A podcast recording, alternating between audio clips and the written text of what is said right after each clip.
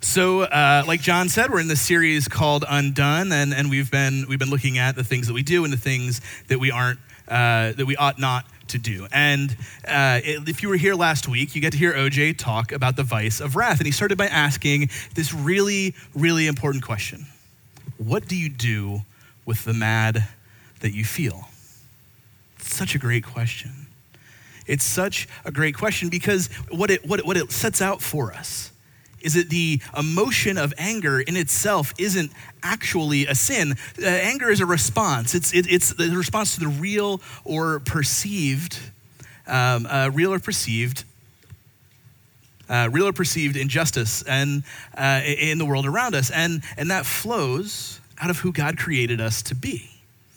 Our God is a God of justice. We're created in his image, and so it stands to reason that we would want to see justice lived out in front of us and around us and through us and setting things to right and, and fixing what is broken in the world. The, the difficulty lies in the fact that we ourselves are broken. And because of that brokenness, we have this irresistible proclivity to vice.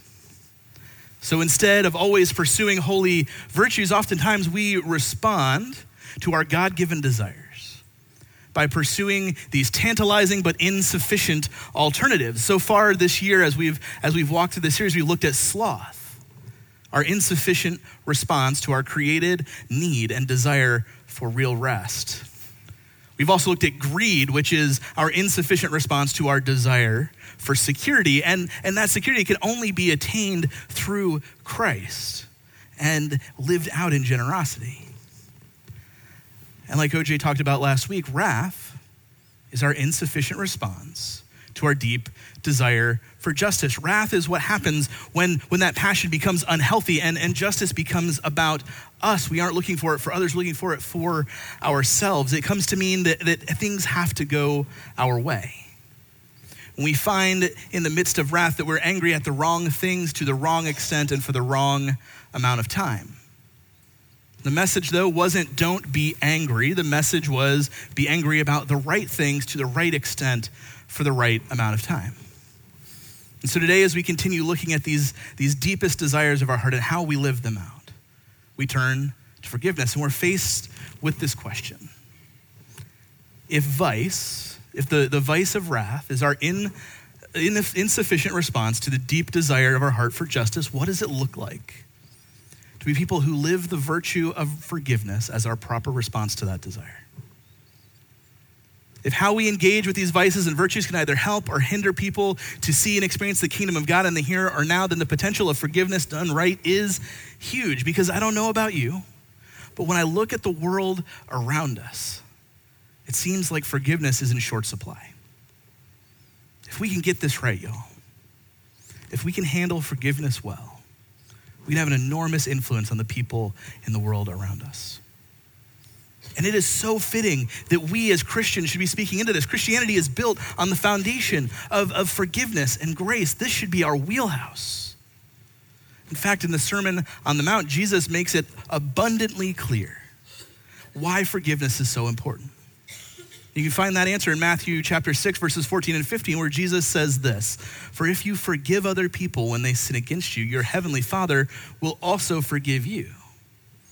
But if you do not forgive others their sins, your Father will not forgive your sins. In other words, what Jesus is saying right here is that if you are going to follow me, forgiveness is not optional. So let me ask you this Do you consider yourself a forgiving person? Are you sure? How do you know for sure? Where do we begin? And this morning, we're, we're going we're gonna begin by taking a look together at this interaction that Jesus had with two people one who could forgive, the other who couldn't. We find that interaction in Luke chapter 7, verses 36 through 50. And, and this passage, I think, reveals something that's really key to understanding what it takes to be a forgiving person. So, looking at Luke chapter 7, verses 36 through 50. When one of the Pharisees invited Jesus to have dinner with him, he went to the Pharisee's house and reclined at the table. A woman in that town who lived a sinful life learned that Jesus was eating at the Pharisee's house, and so she came there with an alabaster jar of perfume. As she stood behind him at his feet weeping, she began to wet his feet with her tears. And then she wiped them with her hair, kissed them, and poured perfume on them. When the Pharisee who had invited him saw this, he said to himself, If this man were a prophet, he would know who is touching him and what kind of woman she is, that she is a sinner. Jesus answered him, Simon, I have something to tell you. Tell me, teacher, he said. Two people owed money to a certain moneylender. One owed him 500 denarii and the other 50. Neither of them had the money to pay him back, so he forgave both the debts. Now, which one of them will love him more?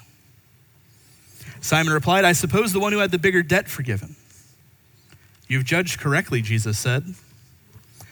Then he turned toward the woman and said to Simon, Do you see this woman? I came into your house. You did not give me any water for my feet, but she wet my feet with her tears and wiped them with her hair. You didn't give me a kiss, but this woman from the time I entered has not stopped kissing my feet. You did not put oil on my head, but she has poured perfume on my feet. Therefore, I tell you, her many sins have been forgiven, as her great love has shown. But whoever has been forgiven little loves little. Then Jesus said to her, Your sins are forgiven. The other guests began to say amongst themselves, Who is this who even forgives sins? Jesus said to the woman, Your faith has saved you. Go in peace. So, here in Luke 7, we have an unnamed sinful woman who can forgive and Simon who can't. There are lots of ways that these two are different. And in one of those differences, we can see where forgiveness starts. So, let's look at what, what, what, what uh, Luke tells us about them. Both Simon and the unnamed uh, sinful woman are seeking Jesus. So, what we have here isn't a contrast between someone who's interested in Christ and someone who's hostile, or even a person who's interested in Christ and a person who's sort of indifferent. They are both interested in Jesus and have come to him. In fact, there's bravery in the ways that each of them approach Jesus. Think about this for a second. Simon is a member of the religious elite, and he welcomed Jesus into his home to a meal. In that culture, what that is, is an invitation to friendship. Also, a meal like this, it would have been open to the community. So all kinds of people could come in and witness what was happening. They'd come right in off the street, sit in the walls of the room, and, and listen to their conversation. So Simon the Pharisee invited Jesus, the known friend of sinners, to his table, and he didn't seem to care who knew. That is brave fact, the only other Pharisee that we know who sought a personal interaction with Jesus was Nicodemus, and he did it under the cover of night because he didn't want anyone else to know. Now, think of the bravery of this woman. She entered into this home knowing that it belonged to an obedient, pious, upstanding Pharisee, one who could have humiliated her and ordered her out, called her a whore, attacked her for defiling his home. They both bravely sought Jesus. Yet one for, can forgive and the other can't. So, what's, what's the difference here? The difference is forgiveness. One sought Jesus as a savior, the other sought him as an example. Picture, picture the scene with me. And maybe at first, this woman, she, she just stands there trying not to draw attention to herself, watching Jesus from a distance. And as she stands there, She's overcome with emotion. She can't help it. The one who loved her without conditions, the one who was a friend to her sinner's heart, he was right there. Maybe she's thinking about all the wrong things she had done and how she'd used her body for evil, but somehow she knew that Jesus had mercy on her. In that moment, she becomes overwhelmed by the grace that God had given to her in Jesus, and she begins, she begins to weep. Tears started to flow, tears of relief, of, of joy of gratitude that her sins had been forgiven and she was in the presence of her Savior. Simon, on the other hand, he seems to seek Jesus to learn from him in a detached sort of way. He comes intellectually. He's, he's turned off by this woman's display of emotion. He doesn't like the fact that she's touching him. She doesn't, he doesn't want anything messy and up close like that. What he wants is just to know what the right way to live is. He wants Jesus' teaching, but not Jesus' forgiveness. And here's the thing if Jesus isn't your Savior, he can still be a great example for you. Your life will go better if you follow Jesus' teachings by doing things like telling the truth, by not lying, not committing adultery, by thinking of others first. But simply following Jesus' example will not make you a forgiving person. Only forgiveness will. Because forgiven people forgive people. Jesus said, Those who love much have been forgiven much, those who love little have been forgiven little. Forgiving others starts with knowing that you are forgiven. This unnamed sinful woman, she knows that. She absolutely knows that she's forgiven. And as they sit at this table in Simon's house, Jesus is inviting Simon to get that truth too. It's so interesting to me. Jesus has so much compassion for the Pharisees. He tries over and over and over with them to get, for them to get it. And, and it's possible that to some extent they get a bad rap. I mean, these are guys who have devoted their entire lives to trying to figure out what pleases God. That's a good thing. But in the midst of that, they missed God when he was right there with them. Simon's words and attitudes here, they are devoted by that desire to please God, but they also make it clear he is not a forgiving person. He's offended by this woman's presence in his home. He's offended by her actions. He's offended by how different she is from him. And he sits in judgment over her, and he sits in judgment over her sin. He even attempts to sit in judgment over Jesus because Jesus allowed this woman to come near him. None of it lives up to his standard. As we look at this scene, it's easy to see this woman and feel sorry for her and how she's been treated. And when we look at it, we also look at Simon. And we see that this man, despite his pursuit of holiness, has missed it. We shake our heads. How sad. Jesus is right there. And somehow Simon misses it. Dan Allender is an author and a counselor and a speaker, and I once heard him tell the story of going to his daughter's piano recital a long, long time ago when she was really young. And this was a piano, piano recital unlike uh, every other. You know, you have a bunch of kids that are in a room, and they're all going to go up and they're going to play the pieces that they have learned. And so it's going along quite smoothly, and, and it's, it's a regular piano recital. And then his daughter gets up to play her piece. And she's playing along. She gets about halfway through when she freezes she sits there for a moment and she starts playing again, except she didn't pick up from where she left off. She went back to the beginning and started over. And, and, and in that moment, it's like a train that's gathering speed. Is she going to get it right this time? Is she going to get it right this time? And she's playing along and he's waiting and he's, he's waiting to see what's going to happen. And she gets to that same spot and she freezes again. She turns to the audience and she shrugs. What are you going to do? At that moment, her teacher comes out. She puts the sheet music in front of her. She finds her place. She plays the rest of her piece. Everyone applauds politely because that's what you do at piano recitals. And they continue on until everyone has played through, uh, through their piece. Also, at every piano recital, uh, there is a reception afterwards, and you have cookies and juice, and you talk about how, how great everyone did. And, and in, that, in, in that reception afterwards, all the other parents, they're, they're, they're telling uh, Dan how, um, how, how much they admire the spunk and the courage that his daughter had, how funny it was, how she handled this little hiccup. They're telling her she did a great job. But in that moment, Dan can't even look his own daughter in the eyes because he's angry and he's embarrassed at this imperfection that she showed. So they go through the reception, and on their way out to the car, Dan's walking ahead of his entire family. He's leaving them behind because he just wants to get out or he wants to get, get home and put this all behind him. When they get to the car, he's loading his daughter into the car. She looks at him, says, Daddy, why do you hate me?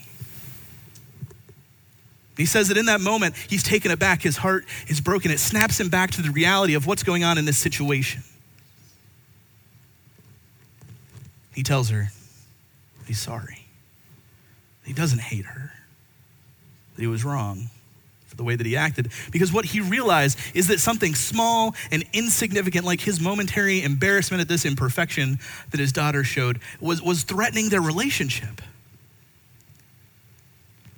When he looks back on it, the, the, the question that comes to mind is what could have happened if she hadn't had the courage to look at him and say, Daddy, why do you hate me? What if she had never said that? How often do we let the small things, the momentary embarrassments, the, the small inconveniences, the, the unintentional offenses, how, how often do we let those take up residence in our heart? And, and how long do we let them live there rent free, impacting how we see and treat those around us? and in turn, how they see and treat us. So let me ask you again are you a forgiving person?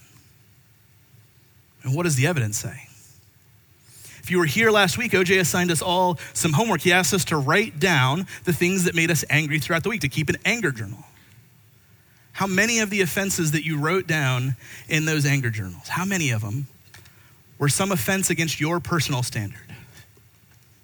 How many of the things were actually things that you added to the pile of issues that you've been low key mad at someone about for a while now? OJ mentioned that leading up to that sermon, as he had walked through that process himself, that most of the things that made him angry seemed to center around the disrespect that's shown to his garage.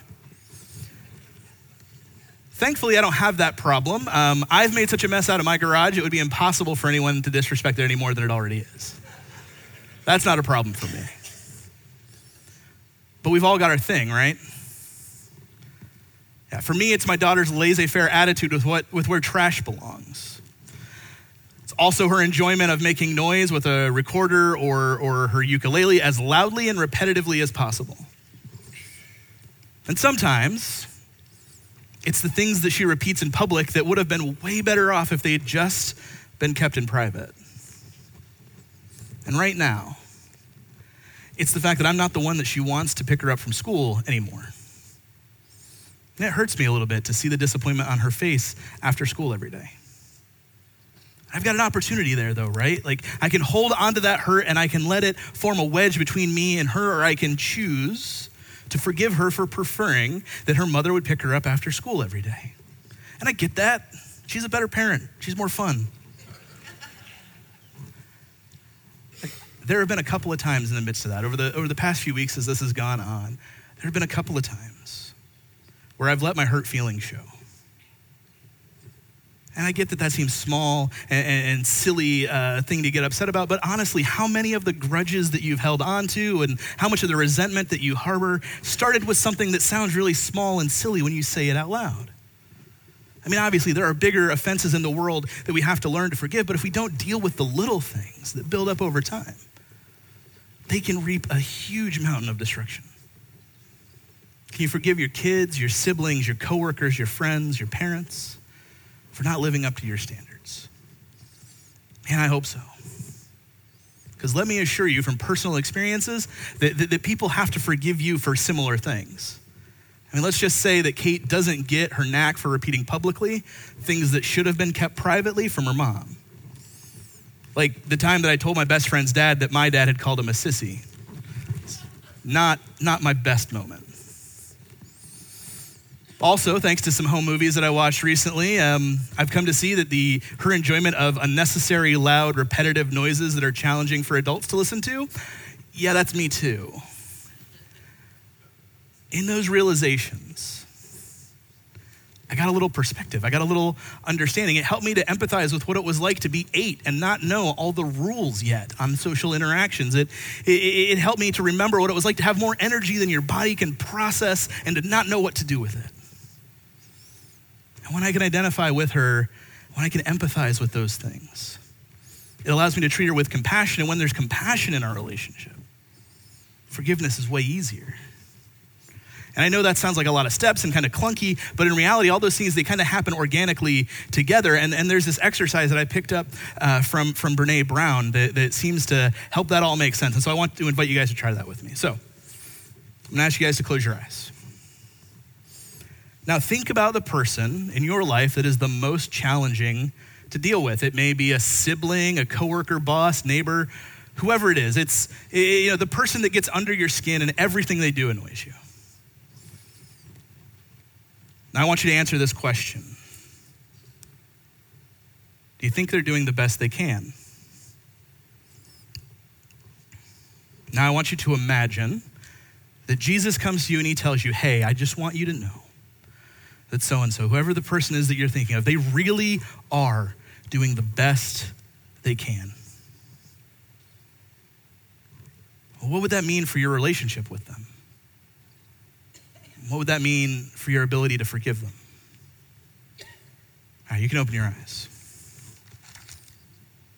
In the Sermon on the Mount, Jesus makes the eternal implications of forgiveness real clear. But the implications in the here and now, those are huge also. It's, it's how you heal broken relationships. It's how you love people well. And, and, forgiveness, it is the example that people who don't know Jesus and have no idea what the kingdom of God means, that is the example that they get to see that will help them understand what a relationship with Jesus and God could look like. Forgiving others starts with knowing that you are forgiven. In the late 1700s, the Countess of Huntingdon, she invited her friend, another wealthy uh, elite, to, to hear the preacher George Whitefield give a sermon. But the friend that she invited was actually offended at the invitation because she knew about Whitefield's theology about sin, that, that we are all sinners. And so this friend, she writes back in disgust to the Countess and she says this It is monstrous to be told that you have a heart as sinful as the common wretches that crawl on the earth. This is highly offensive and insulting, and I cannot but wonder that your ladyship should relish any sentiment so much at variance with high rank and good breeding. Man, the scathing. Also, isn't it kind of cool how rich people describe themselves in the same way that you and I might talk about a golden retriever? High rank, good breeding, very important. And look, when we, when we read that, we shake our heads, we click our tongues, we scoff at this woman. But, but in all honesty, I think we spend more time thinking like she does than we do like the tax collector who wouldn't even look up at heaven but beats on his chest and says, God, have mercy on me, a sinner. And it's important to consider where we are on that, on that spectrum because forgiving others starts with knowing or remembering that you are forgiven. Another really important aspect of forgiveness is that forgiveness always comes with a, with a cost. The moneylender in the parable that Jesus tells to Simon, he forgave both the debts. And Jesus is, is, is, just sets this up so brilliantly because he wants to forgive both Simon and the woman, and he wants Simon to see his need for forgiveness. The pastor, he once described it like this If a poisonous spider comes in and bites you while you are sleeping and you never wake up, you're dead. If a lion comes in while you're sleeping and mauls you and dismembers you and decapitates you, you're still dead. Is one more dead than the other? No. One's just pretty dead and the other is ugly dead. In this interaction, Simon is pretty dead and the woman is ugly dead. Simon has, for the most part, lived uh, a, a, nice life, very moral, upright, respectable. The woman has led a very broken and messed up life. But what Jesus is saying is, it doesn't matter. You're both lost. You both need me. And you're both worth it to me. That's the message of the gospel. Whatever you owe, Jesus looks at you and says, I'll pay the price. You're worth it to me. See, forgiving a debt, it doesn't mean that no one pays. It means the debtor doesn't pay because the creditor pays instead. There's always a cost to forgiveness. The cost of our forgiveness, it, it was Jesus' life. I think we're tempted to think that, that, actually the way it worked was that it was the exchange rate was one life for all of the sins. And, and that may be true, but it's not fully accurate because even if it were only your individual sins that needed to be forgiven, the cost still would have been that same life. In his commentary on Luke, James, uh, John Stott says, Once our eyes have been opened to see the enormity of our offense against God, the injuries which others have done to us appear by comparison extremely trifling. So, have you seen the enormity of your sin against God? Do you remember what your forgiveness cost?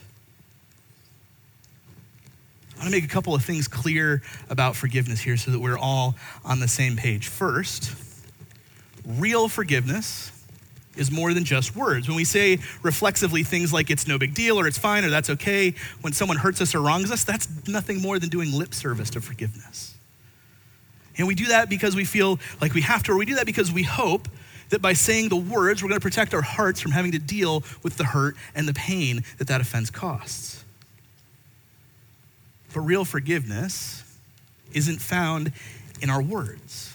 Real forgiveness is bigger than that. Real forgiveness comes from our hearts, and sometimes that takes time.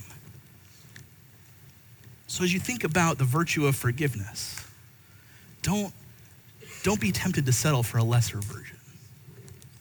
Don't settle for tolerating or accepting or ignoring the offense. God's forgiveness of our sin, it wasn't tolerance, it wasn't acceptance. And the forgiveness that He's called us to, it's not that either. You got to do the work. Second, forgiveness doesn't mean that there aren't consequences. Let's say that I loan you my circular saw and you lose it.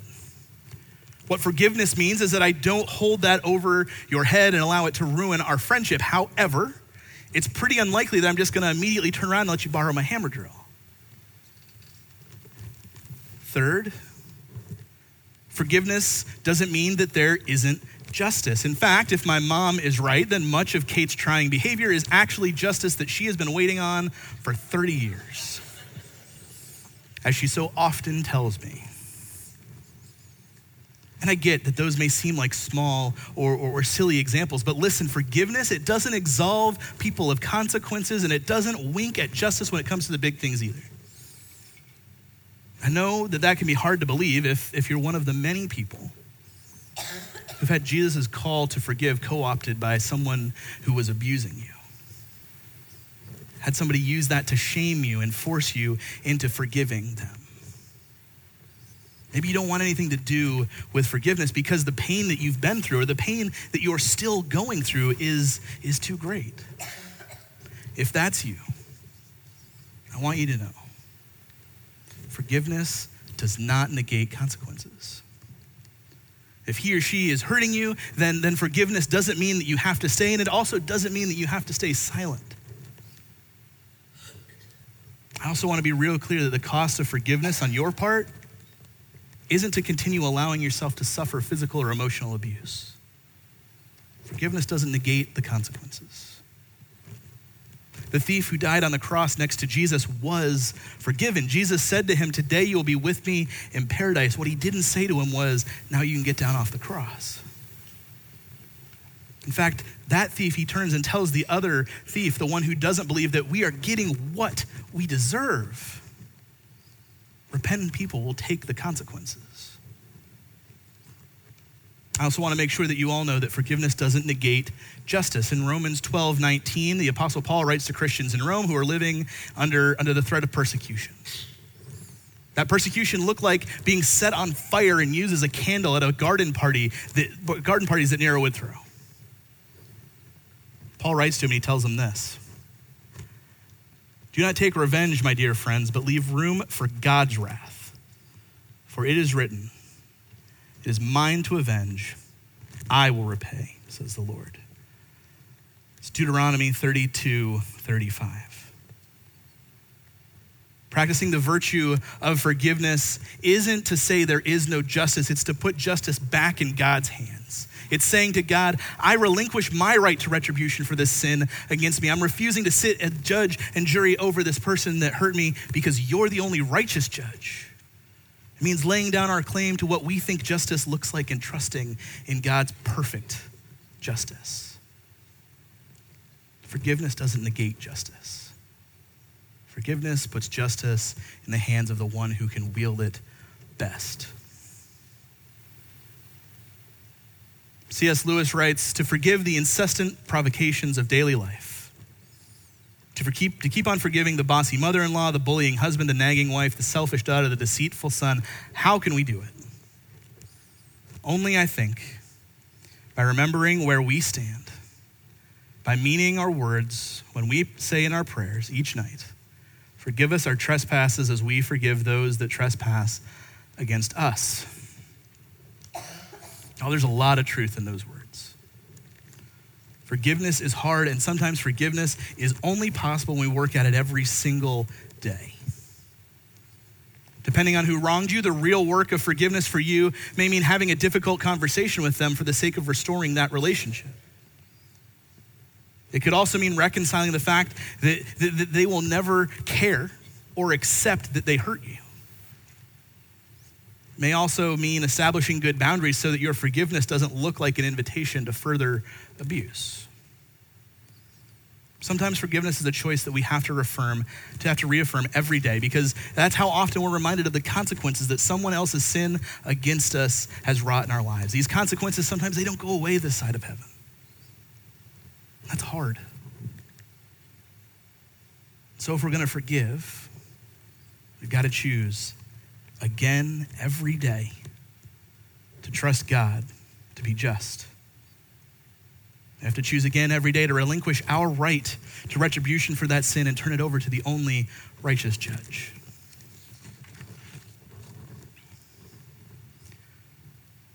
Is there somebody in your life right now that you need to forgive but haven't?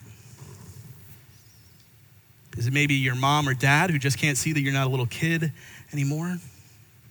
Is it a brother or sister who keeps taking your stuff without asking? Is it the wife or the husband who doesn't even seem to see you anymore? Maybe it's the person who was supposed to love you unconditionally and didn't. Or the coworker who undermined you to get a promotion, the business partner who left you holding the bag the person who hurt you has never shown a bit of remorse. Luke tells us that on the cross, Jesus said, Father, forgive them. And Charles Spurgeon said that he loved that prayer because of the indistinctness of it.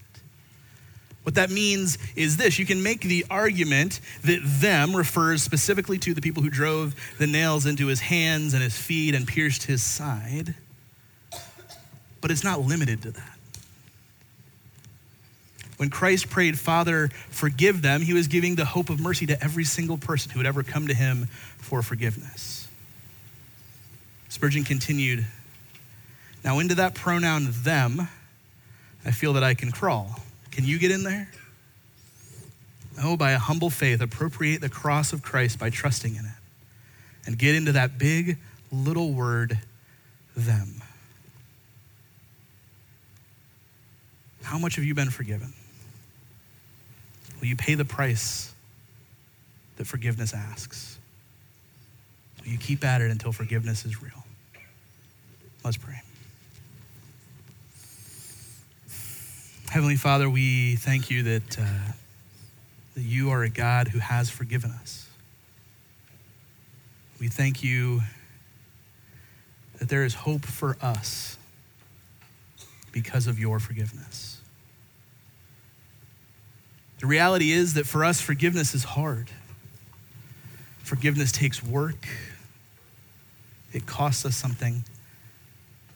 God, I pray that whoever it is we need to forgive, whatever the cost of that forgiveness is, that you would help us to clearly see the work that we need to do. God, I pray that uh, in the midst of that, your Holy Spirit would empower us to walk all the way through it. Give us the strength to stay committed to it until it is complete. Help us to remember to do it again every day if we have to. Thanks for sending your son to die in our place. God, we ask all these things in the name of Jesus Christ, the strong Son of God. Amen.